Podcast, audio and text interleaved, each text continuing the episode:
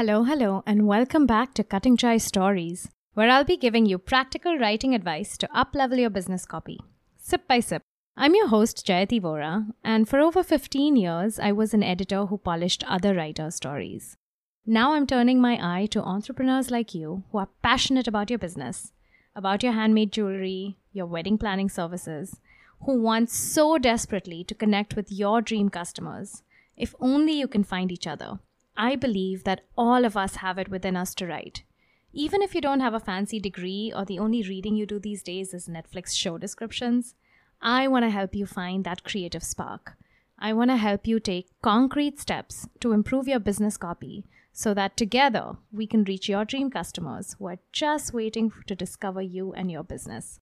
Welcome to this episode where we'll be talking about recharging your creative batteries.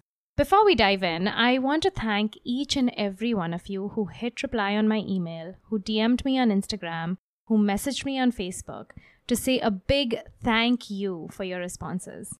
Last week, I had asked you to tell me what you like about Cutting Chai Stories, why you keep coming back, and what you'd like more of in the rest of the season. So, this episode comes to you thanks to Oswald and Laura, who have been with the show since the very beginning when it started out as advice for creative writers. Laura wrote to me that sometimes, to think creatively in her business, she finds she has to step away from her business. And that really resonated with me. Because no one can be all systems go 24 7. We all need to recharge our batteries. And I don't care if you're a dentist, you're an accountant, a sculptor, we all have it within us to be creative at what we do. And if we lose that spark, then what we're putting out there in the world is dull and lifeless. And who wants to go to that boring party? So, even though what we're talking about today is not direction, directly actionable to your business copy, it feeds the well. And so, in some ways, it's even more important. Plus, creativity happens to be what I'm teaching my students in my writing classes this month, and it was too much synchronicity to ignore. Stay tuned till the end to find out who won my little giveaway. It's a surprise gift I'm giving to one of you who took the time to respond to me. Okay, so let's begin this episode with an exercise. I want all of you to grab a pen and paper or open up your laptop or a notes app on your phone. I'm going to give you a time limited exercise, and I really, really want you to do this in real time. To pause the podcast and do it right now, not to come back later, because the time element is really important. I don't want you to sit on it, think on it, and then do it later. Trust me on this.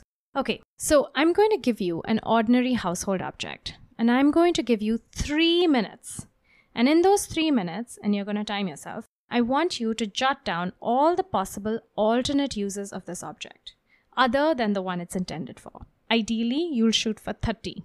So, let me give you an example. Supposing the object I was giving you was a water bottle. Well, I'm looking at my water bottle on my desk right now. It's long, it's round, it's tubular. It might make for a good rolling pin. So, that's number one. It's also kind of heavy, so it would make a good paperweight too. You see how those alternate uses are connected to its shape and size and weight? I'm not saying my water bottle will make a good book because that will make no sense. But you also only have three minutes. So don't worry too much about being practical or perfect. The idea is quantity over quality. Everyone ready?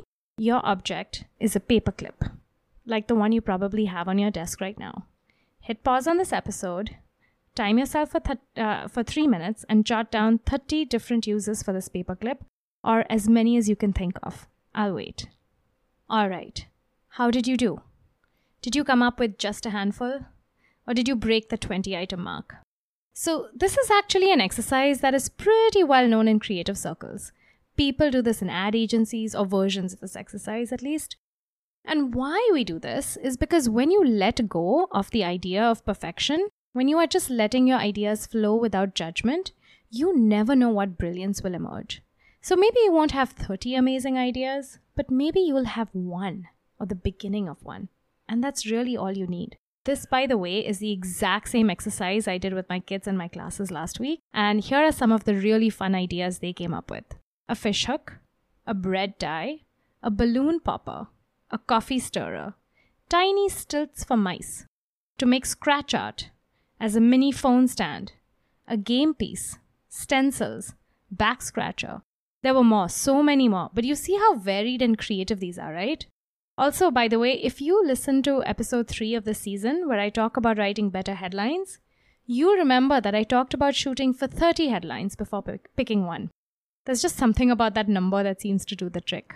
So, that was the first exercise for today, and I'm going to give you two more.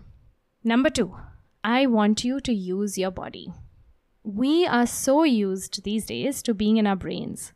I'm guilty of this. I sit at my desk, I write, I edit, I podcast.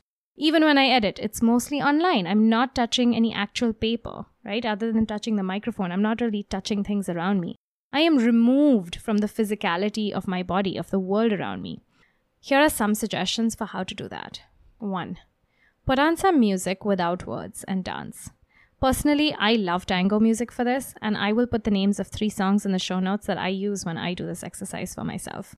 What this does is it takes away the meaning of the lyrics.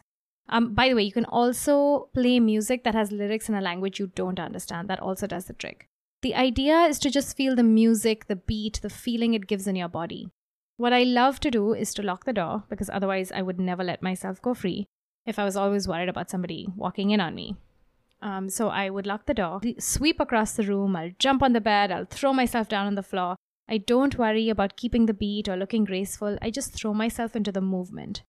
And doing it for a couple of songs in a row is good because it gets me all loosened up. I'm not worried about how I look, I'm not thinking about the steps I'm doing.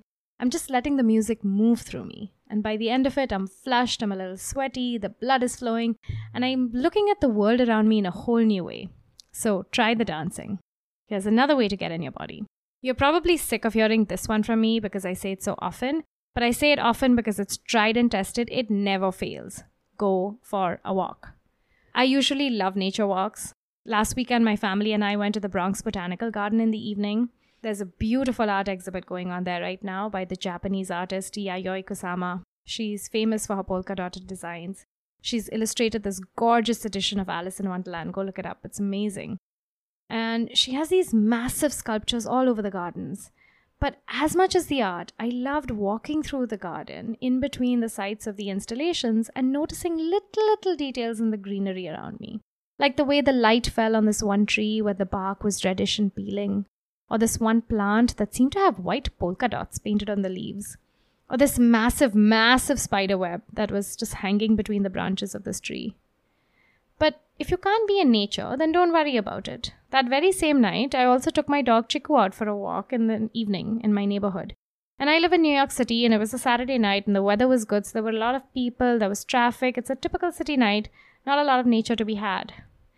But just then, just before I got back home, I turned into this one residential street, and it was dead quiet. And I was just walking down that one quiet street in the concrete jungle, looking up at whatever stars I could see, feeling the breeze on my legs, right? No phone, no looking at anything else, no split attention. That was enough to put me in touch with the world around me. For others, maybe it's gardening or going for a swim or a hike. Whatever makes you feel connected to the outside world is perfect. Here's a third idea to connect with your physicality. I want you to experience the world without the use of one of your senses. You get to pick which sense you are depriving yourself of. Maybe it's closing your eyes and feeling around the edges of your room. Be careful not to fall down now.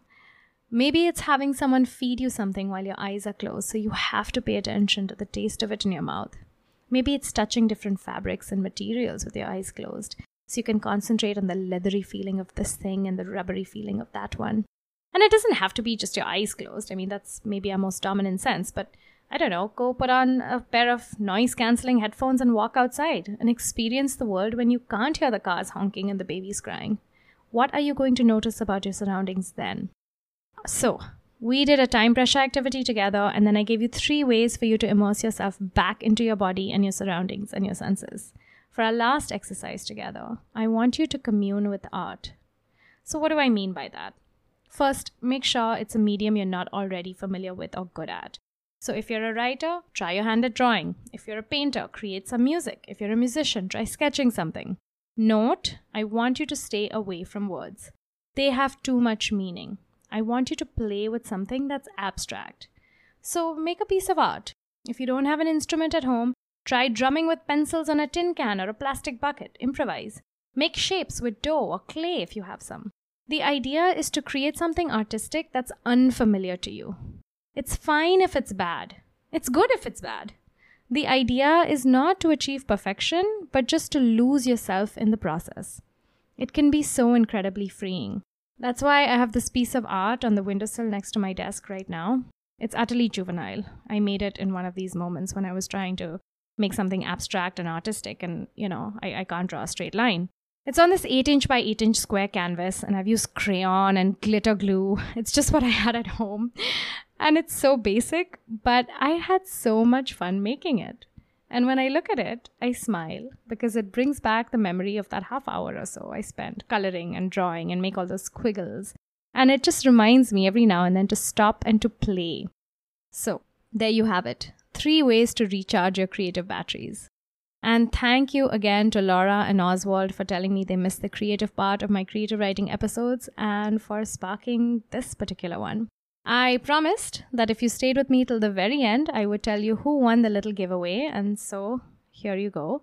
Thank you so much to Hannah Harris Ceol of Ireland for her thoughtful feedback.